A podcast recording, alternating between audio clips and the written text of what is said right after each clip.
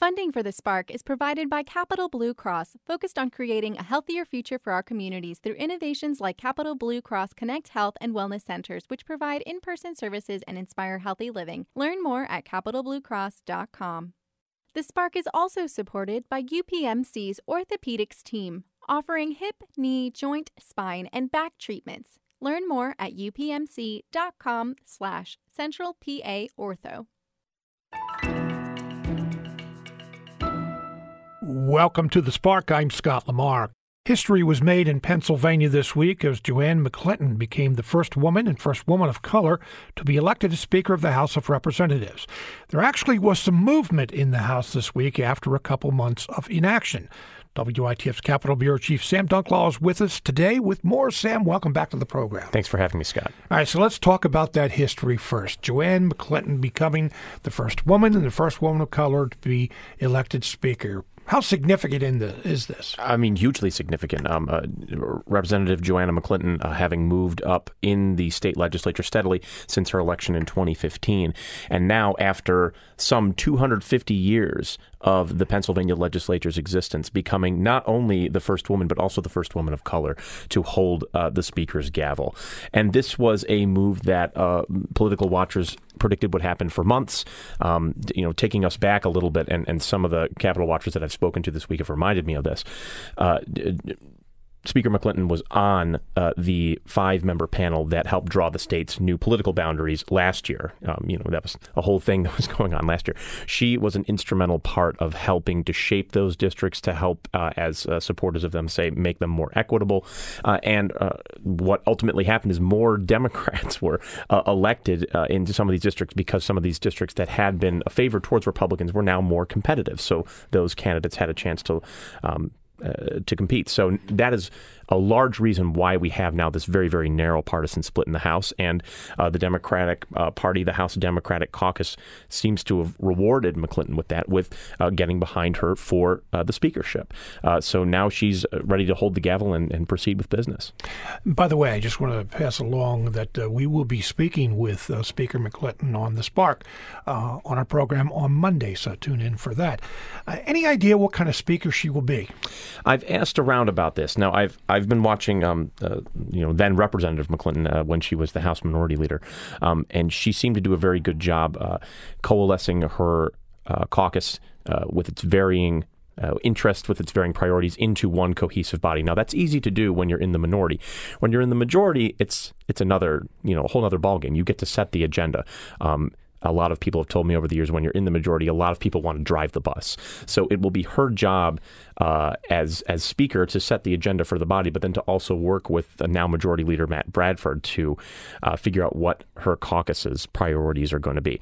Um, a lot of people that I've spoken to have said that uh, Speaker McClinton is one uh, who is fair, uh, who listens to varying uh, priorities and has the ability to be able to juggle them so that each of them feel important, and that's an important quality of leadership. You also heard in her uh, in her uh, victory speech this week uh, that she would be one that would keep bipartisan um, cooperation, bipartisan negotiation in mind, uh, something that she wants to have as a forefront to uh, you know, to business in the House. Now, we've heard that before from other speakers, so uh, uh time is really going to tell in terms of whether that is going to actually happen when the rubber hits the road. Yeah, that was something I was going to ask you about because uh, I don't know, it seems to be a trendy thing nowadays that uh, we we have people elected to say that they're, uh, you know, they'll reach across the aisle, but then when it comes time for action the respective parties kind of go to uh, back to what they were, you know, their priorities before, and there doesn't seem to be as much bipartisanship.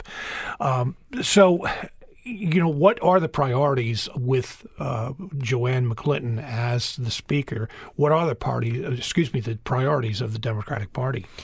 Those haven't been clearly articulated just yet. Um, we were really hoping to get some time with uh, Speaker McClinton after her uh, election to ask her about some of those priorities, but we've heard sort of about them uh, from the fringes. I mean, for instance, uh, the the Women's Health Caucus debuted their agenda uh, at the Capitol this past week, and that's a coalition of a wide variety of Democratic lawmakers in the House and Senate, uh, some rank and filers, some folks that have been around for a long time, and you know they want some of the things that you might expect: better maternal care care, uh, bills that help decrease uh, maternal mortality, especially among uh, populations of color.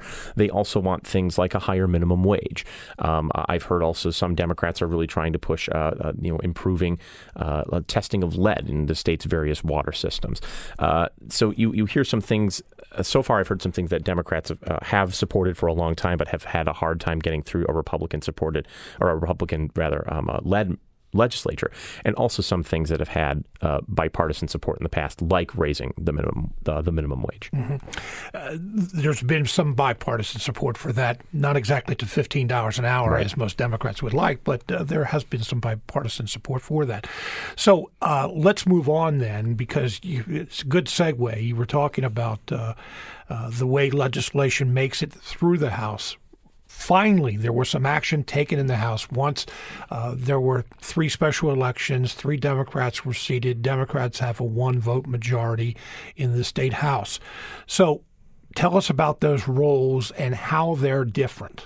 Right. So, I mean, and I should state from the start, you know, uh, for for years, if not decades, you know, nobody really paid attention to the rules. I mean, you'd have to, you'd be hard pressed even a few years ago to find even the closest government lobbyist or uh, government watchdog group to get to tell you what the House rules are. There are these arcane procedures that govern how, when, and where a bill can be debated on and voted on. And the reason they're important uh, is because even though um, you know the, the the process of how a bill makes it to a law is very straightforward. You know, we learn about it in our civics class. The, there, those rules can sometimes be used to procedurally bottleneck those bills from moving to one from one step to another. So. Uh, reformers, uh, good government groups, and others have said by opening those rules up a little bit more to help bills pass through easier, to not let procedural roadblocks get in the way, we can have a more democratic body. And so, uh, what we have in front of us are rules that were su- uh, supported and negotiated uh, in a small work group with both parties when they ultimately were debuted. Uh, Republicans had their own um, objections to them, wanted them to be uh, changed and tweaked slightly, and didn't like the fact that they couldn't be amended on the floor. But that aside, the uh, package that is now uh, the operating procedure of the rules, top line being uh, popular bills can now uh, have a greater chance of making it to an actual vote if they're stopped up in committee, as long as 25 members uh, of either party, and that's the difficult threshold there, of either party support moving a bill, uh, it can get an automatic vote in committee. On the floor, if a majority of House lawmakers want to get a bill onto uh, the consideration calendar, they can vote to do so, and the House then must immediately take it up as soon as it can. So those are two options that the House has not had or at least has not utilized as much in the past, that a lot of good government groups tell me uh, is uh, going to be an option that they're going to be able to use to get some things over the finish line. A lot of that may sound like inside baseball to people, but the bottom line is that uh, if something was I don't know, one party didn't like a bill and they had majority in the committee, it would never see the light of day. And there may be some popular bills that have bipartisan support that would go to help Pennsylvanians or that Pennsylvanians support that now, under these rules, may actually get a vote in the House. Right, and and I mean, let's think about it too. The the House, both parties in the House are controlled by leadership. The leaders get to set on either side what their agenda is going to be.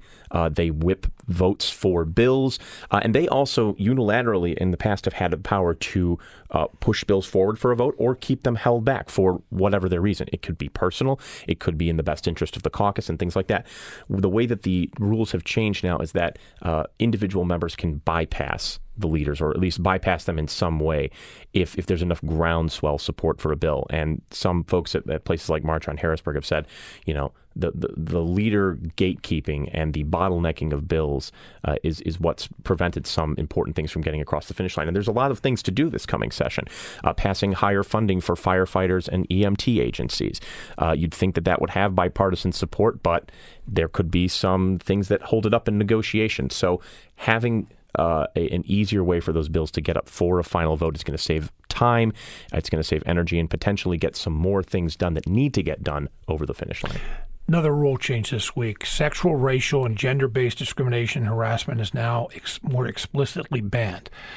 Why this is timely is that there was a state legislator, Representative Zabel, a Democrat from Delaware County, who was accused of sexual harassment by a lobbyist. And just today it's reported that another woman has come out and said that uh, Representative uh, Zabel allegedly sexually harassed her as well. Tell us a little bit about this case. Yeah, so uh, uh back during when the House was, uh, when you know, then Speaker Rozzi was taking a group of lawmakers around the state to uh, figure out what rules should be, an SEIU lobbyist uh, named Andi Perez came up and, and, had testified that a House, a then unnamed House lawmaker, had harassed her while she was discussing a bill uh, with that person in the Capitol. And now, uh, just as rules were being voted on, that lawmaker was, was, revealed to be Representative Mike Zabel.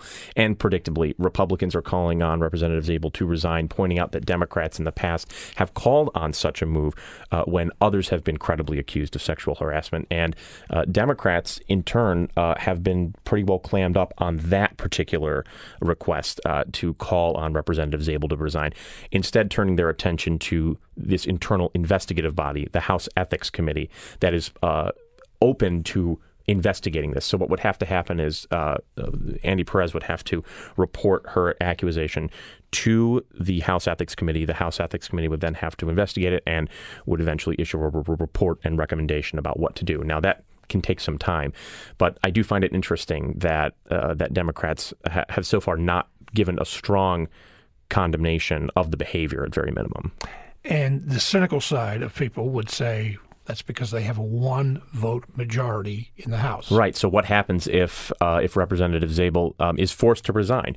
Then you've got a 101 to 101 House, and then uh, potentially a special election to uh, to fill his seat again, which again would cause another couple of months of of back and forth negotiations and problems. So yes, so there there is unfortunately a political consideration there, but uh, very interesting that there's not a condemnation at least of the behavior. Sam, about 45 seconds. Uh, Governor Josh Shapiro uh, has his budget address on um, Tuesday. What do we expect? Definitely expect um, some, uh, you know, large items on education spending. Uh, firefighters and EMTs probably going to come up. Um, Shapiro has also talked a lot about opening the state up more for business, so we could see some more things on the corporate net income tax. Uh, education and business is really what Shapiro has been focused on, so I expect to see a lot of that. Mm. Sam Dunklau is WITF's Capitol Bureau Chief. Sam, as always, thank you very much for being with us today. Thanks for having me, Scott. You're listening to The Spark on WITF, your home for NPR and discovering all things local. I'm Scott Lamar.